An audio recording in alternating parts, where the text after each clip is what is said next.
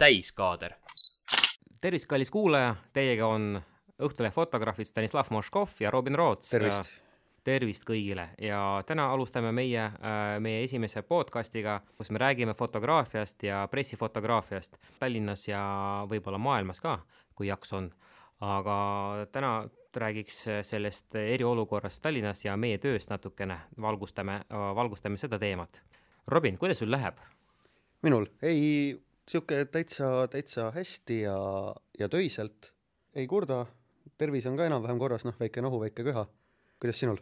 minul siiamaani on kõik hästi, et äh, isegi olen läbinud äh, koroonaviiruse testimist äh,, mis tegelikult oli äh, mitte kõige mm, tead sellise mm,, kuidas ma ütlen, no ta ei olnud kõige niisugune mõnusam testimine minu elus mm -hmm. äh, olnud olnud neid pare-, paremaid hetki, aga jaa äh,, ninast, ninast võeti proovi äh,, Äh, testiti, järgmisel päeval helistati ja noh, sain negatiivse vastuse ja nüüd on äh, nagu terve ja mm -hmm. nagu mhm. see andis minu, minule nagu nii palju jõudu, et ma siiamaani rabelen tööd, rabelen tööd ja käin igal pool väljas ja tegelikult ei kardagi seda. ma arvan, natukene psühholoogiat ka siin mängib rolli mm, -hmm. aga aga, aga, aga mm, no ma arvan, eks me jumala abiga saame ka terveks kunagi. aga testi, selleni, et sa jõudsid testi tegemiseni see oli ju, tuli sulle ka läbi tööülesannete täitmise. just, just, just, me oleme sinuga koos sealsamas äh, kurikuulsas äh, üritus, üritusel, kus äh,, kus äh,, kus meie kolleeg oli äh, arvatavasti, arvatavasti, ma ei saa väita, et ta oli juba seal nakatunud, aga, aga arvatavasti oli jah, et ta on äh, saanud selle viiruse endale jah, et pärast seda tuligi testida ja õnneks meil on meie tööandja on äh, kohe võtnud seda ette ja me saime seda testi tehtud. nii, aga äh, äh, muidu on läinud siiamaani suurepäraselt, eks me nagu sina ja mina, eks me, kogu meie toimetus ja, ja meie kolleegid käime väljas äh, vaatamas, pildistamas äh,. noh, mhm. õnneks on praegu rahvast vähe. jah, liigub ju ikkagi vähe inimesi, et kellegagi kokku väga ei põrka õnneks, on ju. just mis sa oled põnevat teinud või mis sa oleksid uh, tahtnud põnevat uh, teha sellel kriisiolukorral ja mis on sul, mis on sulle nagu meelde jäänud sellest praegu?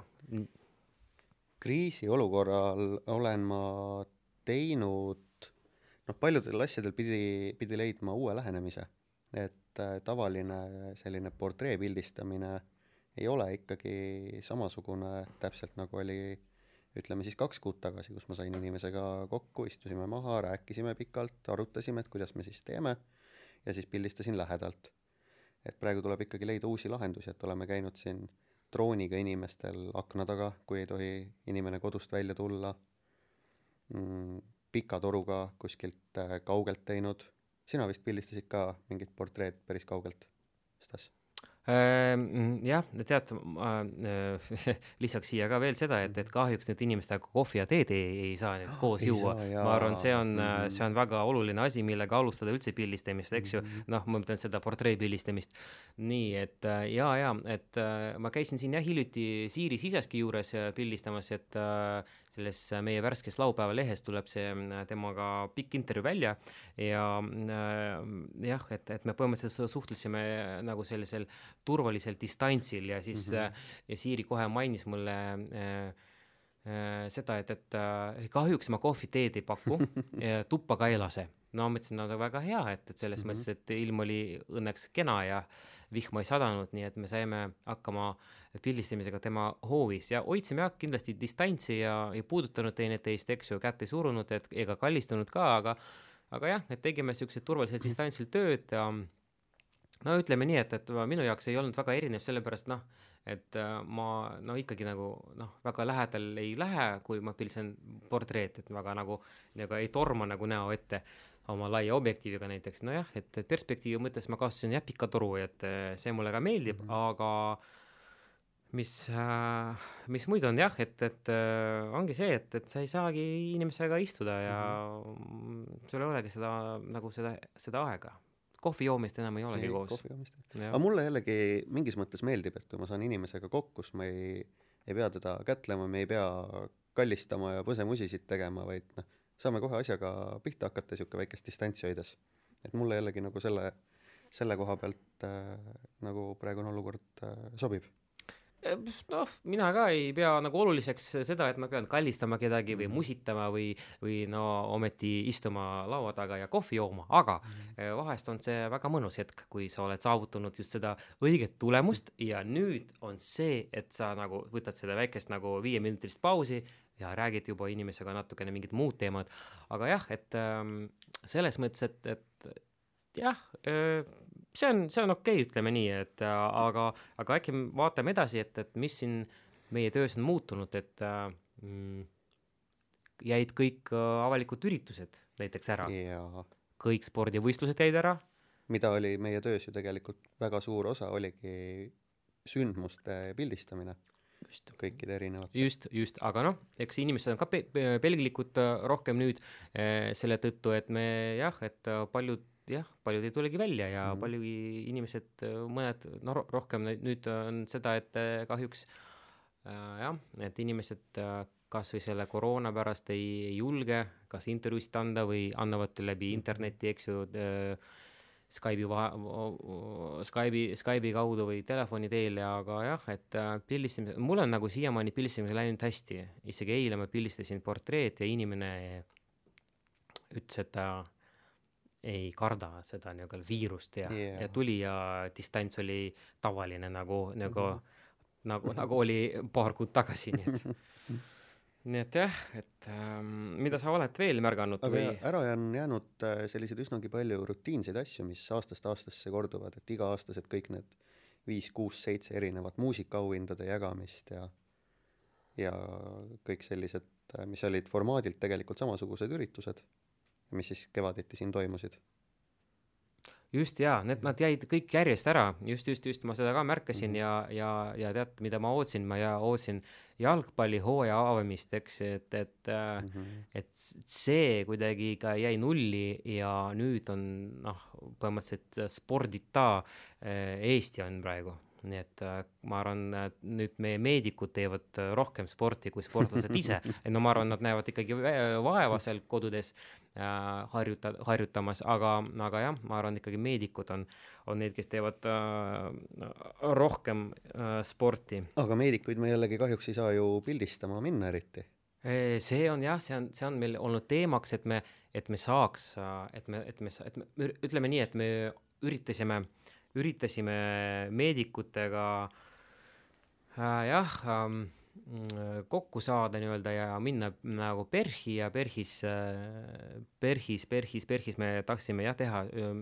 pikema lugu äh,, kuidas arstid on esirindadel ja, ja teevad tööd ja näevad vaeva meie tervise ja kogu rahva tervise pärast, aga kahjuks jah, me ei saanud sinna sisse siiamaani, aga ma arvan, et me peame üritama veel, võib-olla, võib-olla see äh, olukord on nüüd rohkem stabiliseerunud ja ja siis meid ikkagi lastakse sisse, et, et nagu kui vaadata maailmapilti, et siis ma olen juba näinud, et kuidas meie kolleegid äh, äh, suurepäraseid äh, kajastusi on teinud näiteks äh, Itaaliast, Bergamost äh. no,. Itaalias oli muidugi see, et seal oli see olukord juba nii katastroofiline, et ega seal haiglas võib-olla väga ei, ei vaadatudki, kes sinna sisse sai ja kuidas, et noh, tead, ma arvan, ikka vaadati, aga samas nad, ma arvan, neil on natukene teine suhtumine kui meil siin Eestis, vaata meil iga asja pärast mil-, millalgi nagu muretsetakse ja kardetatakse, eks mm. -hmm. et äh, ma arvan, seal on, on, on see leebem ja seal on nagu kuidagi see arusaamine on teine, et, et nad, et, et, et see lugu ei ole äh,, ei näita mingis halvas valguses kedagi ega, ega midagi ega patsienti et see on pigem see, et näidata, peegeldada seda, mis, mis tegelikult milline tegelikult reaalsus on, kui karm see on ja neile, see oleks sõnum nagu terve maailmale ja neile, kes tegelikult ei võta seda tõsiselt. ma arvan, ma arvan, et see on üks, üks, üks asjadest ja neid välismaa, noh näiteks Itaalia pilte vaadates on tegelikult väga, väga sünged ja sügavad pildid. just. mida, mida jah, me siin Eestis siis võib öelda õnneks tegelikult mingis mõttes ei ole saanud teha sest olukord ei olnud nagu nii hull aga... haiglates, aga noh, samas ei saa ka seda praegust olukorda pildistama minna, on ju. jah, no vaata seda, kui me vaatame seda New York, New York Timesi eh, lugu, eks seal oli jah, hästi pikk lugu, hästi palju pilte, hästi värvikad pildid ja, ja ütleme nii, noh, värvikad selles mõttes, et, et nad on jah, et nad äh, peegeldavad reaalselt seda olukorda, kui karm see on ja kui, kui halvasti see olukord seal on. Äh, ma arvan, et see oli jah, see on selline sihuke nagu tõde, mida tahaks ju näha tegelikult reaalselt, mis toimub yeah. ja, ja noh, ma arvan, ma arvan, sellesama äh, mõttega me peaks siin nagu lähenema ka Eestis, et kuna see on ajalooline sündmus, noh, ma, ma, maailma, maailmapildis, et me peaksime noh, meie töö, meie ülesanne ongi see, et kajastada seda ja näidata, eks ju, arhiveerida, dokumenteerida seda äh, järgmiste põlvkondadele. Et äh, see oleks, ma arvan, väga hea, kui me saaks, äh, kui me saaks selle kätte ja, ja õnnestuks meil selline pildistamine või nagu kajastamine. ma arvan, noh, ma arvan, ma arvan, see suhtumine muutub, ma loodan, et see muutub ja siis me nagu lastakse, ma saan aru, et äh, punane tsoon on, on äh, reaalne võimalus nakatuda, eks ju, ja kõik see, et äh, noh, ma lihtsalt, mida, mida nägin, et me oleme, kui me oleme üritanud noh, nii-öelda organiseerida seda külastust ja ma nägin seda, et, et noh, PERH saatis meile Äh, oma, oma pildid, fotograafi jah. poolt tehtud pildid ja kus kõik on naeratavate nägudega. no kus on natukene, no mitte see, see on nagu, nagu turundusmaterjal oleks, ma ütleks niimoodi, see on nagu turundus, siseturunduse materjal, mitte tegelikult see, mis meil, mis meil see, mis see eriolukord ja pandeemia nagu mm -hmm. noh, pilt on tegelikult teine ja ma tahtsin ise näha ka neid arste mm -hmm., medõdesid ja kõik, kõik, kogu selle personali, kes seal ümber on ja noh, mis tegelikult, kuidas, kuidas see tegelikult on. ma arvan, et see ongi see, selle, selle jaoks ongi see fotoajakirjandus on nagu see, selle jaoks ongi, et just näidata ja press on mm, -hmm. kus me näeme reaalset pilti, et me ei võltsi ega midagi. aga millised äh, pildid maailmameediast, äh, milline on sul seal nagu lemmikpilt, mis praegusest olukorrast äh, no, praeguses olukorras või lemmik niisugune galerii või, või reportaaž? noh, ma arvan, et see kõige tugevam on praegu just see Bergamo oma, et ma arvan, äh, seal nagu seal New York Timesi New York, jaa, mis oli New York Timesi jaoks pildistatud ja ja ma arvan, et see on kõige tugevam minu jaoks siiamaani, aga ma vaatan ka teisi, et, äh, et, äh, et, et et jah, see, see Itaalia fotograaf Fab-, Fabio Bacciarelli, kes on muidu ka jah, on pälvinud neid äh, Voltpress foto tiitleid. Äh,, väga tugev fotograaf ja ma arvan, et see on siiamaani praegu mul silmis äh,, seda ma ei saagi unustada praegu, aga on ka Washington Postist ja mm, äh, Washingtonis on, on, on, on olnud äh, Washington Post äh, ajalehes olid äh, jah, hästi tugevad ka seeriad äh, praegu jah, nüüd äh, mida ma äh, panin tähele, et üks äh, üks Ameerika fotograaf, fotograaf, kelle nimi on Christopher Morris, on, on ka sedasama mm, epideemiat äh, praegu pildistab ja jälgib Ameerikas, et äh, sealt ma ka nägin siukseid äh, noh, suurepäraseid äh, äh,, mis paneks mõtlema ja et jah, et neid on ja igalt poolt maailmast tuleb midagi ja siis isegi nägin, nägin äh, isegi Venemaalt nägin siin, kuidas äh, kuidas seal nagu kajastati praegust olukorda seal ähm, haiglas. ma arvan, et see on praegu minu jaoks kõige siuksed, no ma vaatan ma maailmas ringi, mis, mis toimub, aga siiamaani see mm, New York Timesi oma praegu kõige tugevam see lugu, mis oli. noh, praegu tundub mulle, no vot. võimalik jah. mulle meeldis äh, pildina äh,, mis ka kirjeldas olukorda väga hästi, oli Itaaliast üks pilt, kus oli, pildi pealkiri on äh, Preester, ema ja poeg mm. -hmm. kus siis äh, oli, Kirst oli pildi keskel, ühel pool oli preester ja teisel pool oli siis poeg. et mm. oligi siukesed äh,, sihuke väga väike ärasaatmine siis vastavalt äh, olukorrale mm. -hmm, et see -hmm. see oli sihuke väga, väga sügav pilt mm. -hmm ma kahjuks äh, fotograafi nime ei, ei mäleta, kes selle oli teinud või kuhu väljaandesse. aga kuidas see eriolukord äh, mõjutanud sinu äh, tavaelu nii-öelda väljaspoolt äh, tööd või ütleme, kuidas ta on nagu mõjutanud seda, seda noh, ütleme nii, et äh, noh, no okei okay,, üks asi, et me ütleme, et sa käid tööl, eks ju, teed tööd mm -hmm., noh, põhimõtteliselt see ei ole muutunud, natukene on nagu keerulisem, eks, aga kuidas see, äh, see töörutiin näiteks, no et kodust kontorisse ja kogu see, kuidas see on muutunud sinu jaoks, et töörutiin tegelikult minu jaoks ei ole isegi kuidagi muutunud, et äh, et kuna noh, ma ei käinud ka enne eriolukorda tööl hommikul kaheksast viieni või kuidas see mm -hmm. tavaline tööaeg on, üheksast viieni, et ma käisin vahetustega ja, ja vahel juhtus niimoodi, et minu nädalavahetus oli siis ikkagi teisipäeval või kolmapäeval.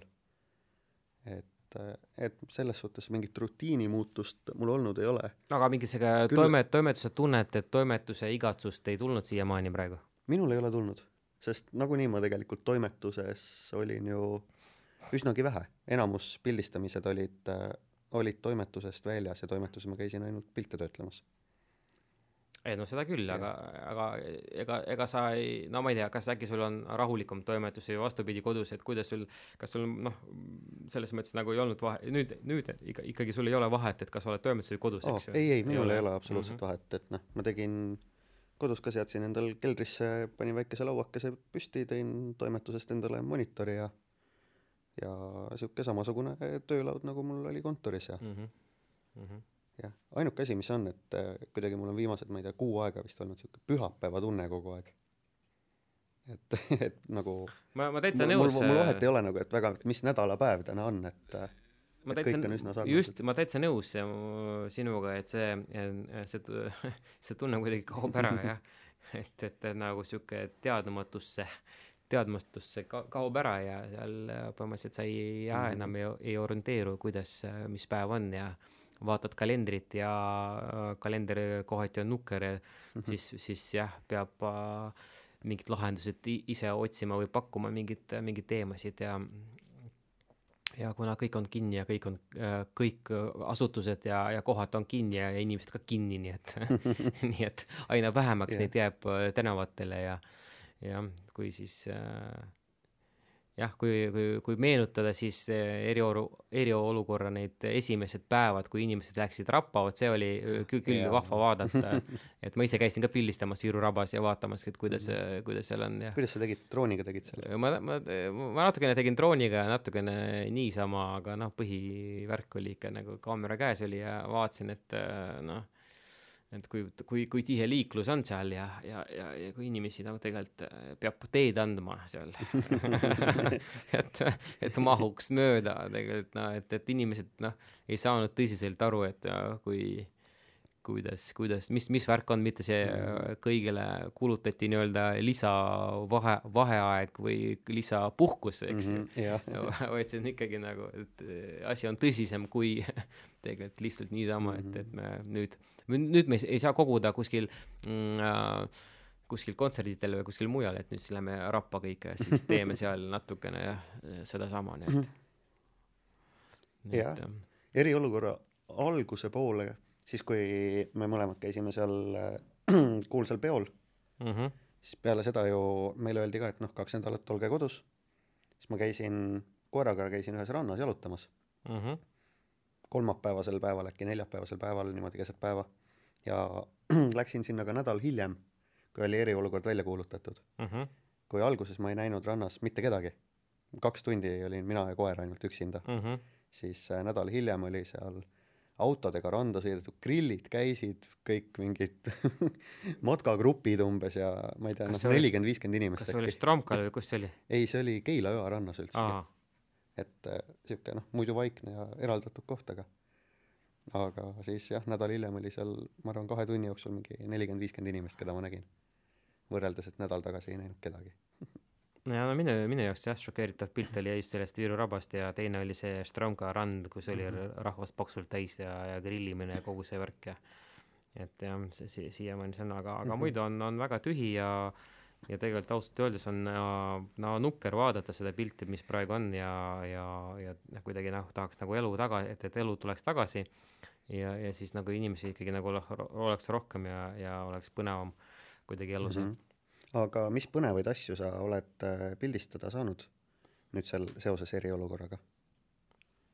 no otseselt äh, põnevaid asju nagu noh, põhimõtteliselt ei olnudki, et äh, noh, eks me eks me kõik tegime põhimõtteliselt kõik, kõik väljaannet põhimõtteliselt kõik ja sama tegid, eks ju, natukene võib-olla erinevad teemad on nagu kajastatud, eks ju, ja kõik on, kõik üritavad praegu äh, leida oma, oma nurgakese, eks ju, oma, oma lähenemise, eks ju mm, -hmm. et üritavad äh, midagi no nii-öelda välja pigistada sellest olukorrast, et et noh, mina ise praegu äh, ikkagi nagu üritan, üritan vaadata et sinna kiirabi poole ja, ja siis ikkagi, ikkagi PERH-i poole ja arstide poole ja see huvitaks nagu mm, -hmm. see huvitaks tegelikult mind, et kuidas ikkagi nagu see mm,, see võitlus käib seal, no ma, ma ei, ma ei uh, ma tahakski, ma tahaks veel saada tegelikult Saaremaale, eks ju.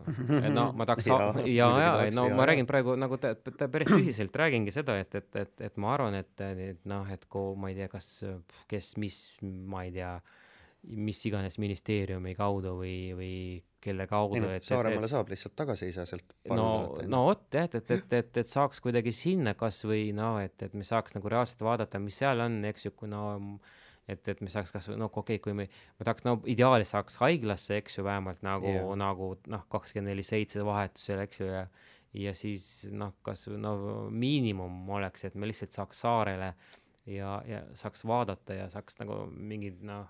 et tahakski teha selliseid nagu personaalsemaid projekte, mis no,, kus on ühele asjale nagu pikemad, rohkem, pikemad rohkem ja, ja need on, need on siuksed pikemad story sid või nagu future lugusid mm, -hmm. eks ju, mida saaks, mida saaks nagu reaalselt kajastada, noh, et, et, et minna sinna, et, et ja siis nagu tegelikult reaalselt vaadata ja näidata inimestele, mis seal reaalselt on ja vaatamata sellele, et sa nagu noh, riskid oma tervisega ehk, ehk yeah. või naa, eks meil on alati nii, et äh, aga ma arvan, see on nagu noh, minul, minul si siiamaani no põhimõtteliselt see on see minu idee praegu, et mida nagu tahaks teha, et, et need, et siis Saaremaa ja siis PERH äh, ja arstid ikkagi nagu see, see teema mm. -hmm. no mitte promopildid kasutades siseturunduse materjali, aga ikkagi nagu, nagu rea reaalselt. niisugune pikem fotoprojekt nagu, suurem projekt, projekt sellega on ju. just, just, just, just, just. ma arvan, see oleks, see oleks hea ja noh, kõik tühjad tänavad me oleme näinud igasugused tühjad äh, riietusruumis, ruumid äh, äh, spordi, mitte spordiklubides, vaid jalgpalliklubides, eks ju, mida tegi Tairo yeah. Postimehe fotograaf ja, ja noh, et me oleme kõike nagu põhimõtteliselt näinud ja inimesed tänavatel, eks ju, me oleme näinud ja eriolukorra režiimi rikkumist me oleme näinud kõiki mingeid siukseid asju me oleme näinud. et, et sellised äh, nagu lihtsamad asjad on kõik, äh, kõik nagu ära tehtud? lihtsamad asjad äh, kõigil on juba ära, ära tehtud, aga Jaa, ma arvan, et see, see põhiasi jäi tegemata ikkagi mm. -hmm. mulle see tundub. kui me vaatamegi tagasi meie, meie jutule, et, et ma arvan, see Fabio äh, itaallane, kes New York Timesi jaoks pildistanud on, ma arvan, et see on, see on see on järgmise aasta, selle aasta, järgmise aasta ikkagi, ei, selle, selle aasta on ta mm -hmm. on nagu äh, ikkagi nominentides oma selle äh, story'ga. Yeah.. ma arvan, et see on väga tugev, vot noh, et vaatame, mis ameeriklased veel teevad ja siis noh, siis saab siis saab kokku panna. Jah, aga noh, ameeriklastel ongi hästi tihti on see, et seal ju teevad äh, tööd nii-öelda nagu vabakutselised, kes ise ajavad endale välja kõik need äh, need pildistamised ja, ja ise nagu mõtlevad, et kuhu minna ja mida teha äh,. mis see... on, mis on meie tööst natukene nagu erinev, et me ole, siiamaani oleme teinud äh, pigem seda, et kuhu nagu toimetus suunab mm,. jah, see, no ma arvan, et see toimetuse suunamine on üks asi, aga, aga ikkagi ma arvan, kui sul on initsia-, initsiatiiv nagu sa siis saab ikka teha. nagu sa sina, nagu sina tegidki seda drooniprojekti, eks ju mm, -hmm. et, et ma arvan äh,, kui inimesel on initsiatiivi, siis ma arvan, et toimetus toetab seda et lihtsalt peab see, see initsiatiiv olema, et et ma arvan, no minu initsiatiiv oli, et me käisime selle Sillamäe maskitehases, eks ju mm, -hmm. et, et ma arvan no see oli vajalik käimine muidugi. noh, jah, mingi, mõtle, et väike Sillamäe, noh, mis ta on nagu maailmakaardi peal yeah., saadab maskid äh, itaallastele, eks ju, igale poole, eks ju, tal, noh, teda le-, leitakse äh, nagu maailmas leitakse seda tootjat ja küsitletakse maske. ja minu jaoks oli ka kihvt nagu point, et, et see direktor ütleski, et see tehase omanik ütles, et, et no jaa, eks praegu on, on noh, et üritame varuda Eestit nii palju, kui saab nende maskidega, et ja siis ülejäänud pärast juba. ma arvan, et see on ka positiivne värk, et, et et tehased profileerivad ennast ümber mm -hmm. ja hakata, hakata, hakkavadki tootma just neid vajalikud äh, vahendid, eks ju, et, et mhm. riigile, no ma arvan, et see on ka kihvt. noh, kahjuks äh, seal, seal sulle teed ei pakutud, aga kas maski said proovida? tead, ma ei saanud maski proovida, et, et mul oli ikka piiratud aeg kahjuks, vaata mm -hmm. ma mhm. noh, ma tahtsin rohkem seal olla ja võib-olla, aga noh, mm, kahjuks lubati nagu piiratud aeg äh, seal viibida, eks ju, et see, sellega nagu oli kiire nii, nii fotoga kui videoga, sellepärast et noh, nagu fotosid sai ja tahaksid võib-olla rohkem või, või pari, parimaid nagu alati, aga, aga noh, sai, sai tehtud seda, mis, mis antud olukorral oli võimalik. aga samas, kui me proovisime seda Chemist Grupi, mis toodab neid igasuguste desovahendid ja yeah sinna ka ei saanud sisse, et, äh, et, et, et sinna ka ei lasta, eks tuli vastus, et, et nad ei lase jah, mhm. kedagi võõrast. hästi, palju kardetakse siin Eestis millegipärast jah. jah, Eestis ongi jah, see komme, et, et, et kuidagi kardetakse jah, et, et kõik arvavad, et meedia ongi, et, et, ta kohe kirjutab halvasti ja mm, -hmm. ja siis, kui on eriti, kui sa ütled Õhtulehest, siis on nagu topelt topelt pärisemine toimub. aga ma arvan, alati ei tasu karta, tuleb usaldada teineteist, no ja no leppida need asjad kokku ja siis noh, et, et, et teha ongi, ongi see praegu ongi eesmärk näidata, mis tegelikult äh, olukord on ja mis äh,, mis äh, mm, -hmm. mida, kes, mis teeb ja kui palju ja see on ja. huvitav, et inimestele ikka rääkida mingeid põnevaid lugusid, et mm -hmm. no vot.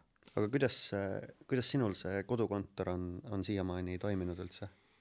No pean ütlema ausalt, et minu kodukontor on, on võrreldes sinu kodukort-, kodukontoriga, kui ma nii praegu kuulasin, eks ju, sul on vaikne ja kõik on hästi ja aga ei, mul on kodukontoris jäi ka minu abikaasa ja siis äh, peale seda kaks last, kes ei käi lasteaias praegu mm. -hmm. et mul on hästi lõbus, tore seltskond. kas nad aitavad sind? Nad aitavad väga, näiteks eile oli väga-väga tore, et nad väärisid guašiga äh, noh, värvisid, tegid kunsti nii-öelda, see, no ma ei pane pahaks seda, tegid kunsti ja need pidid tööd tegema.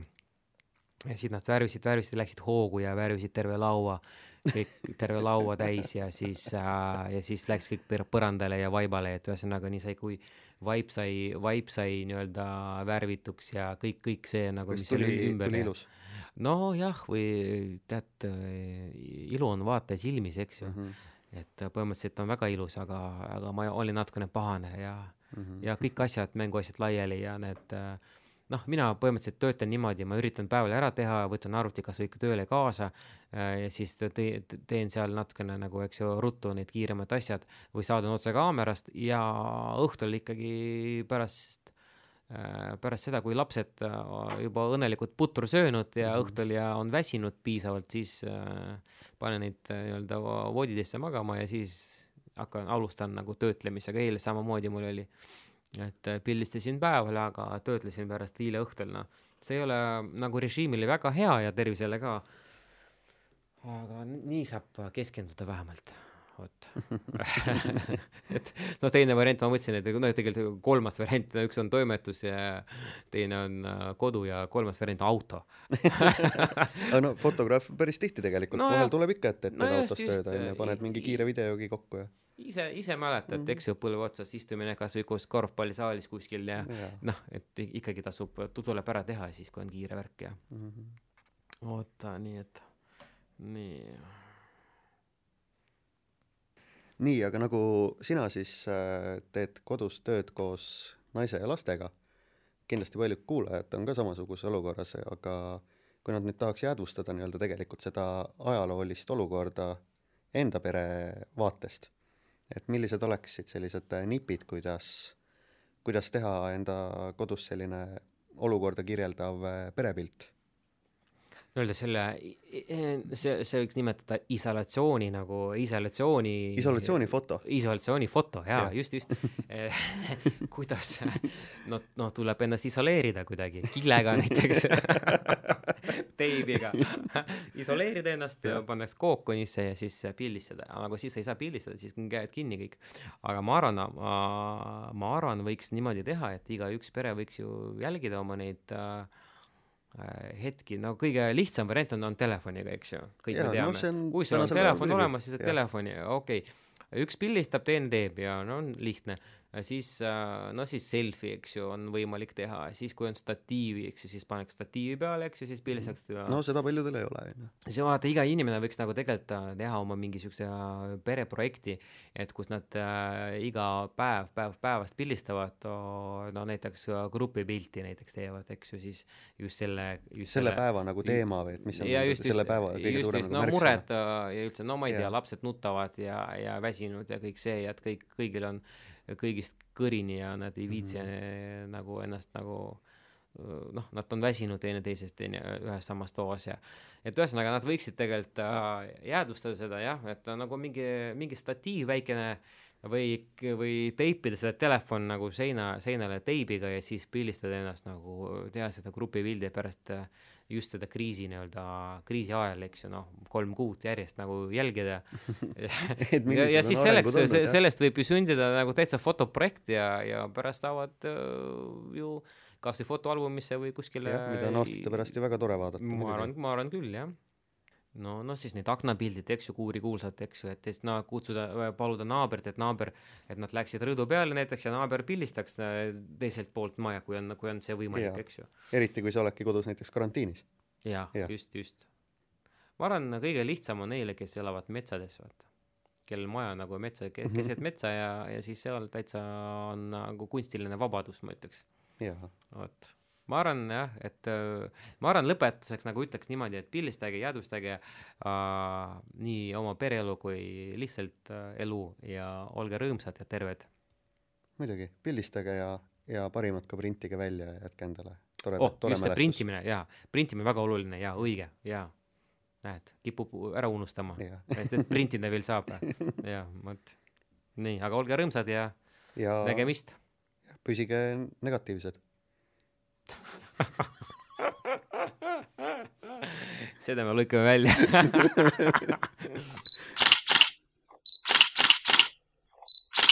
Täiskaader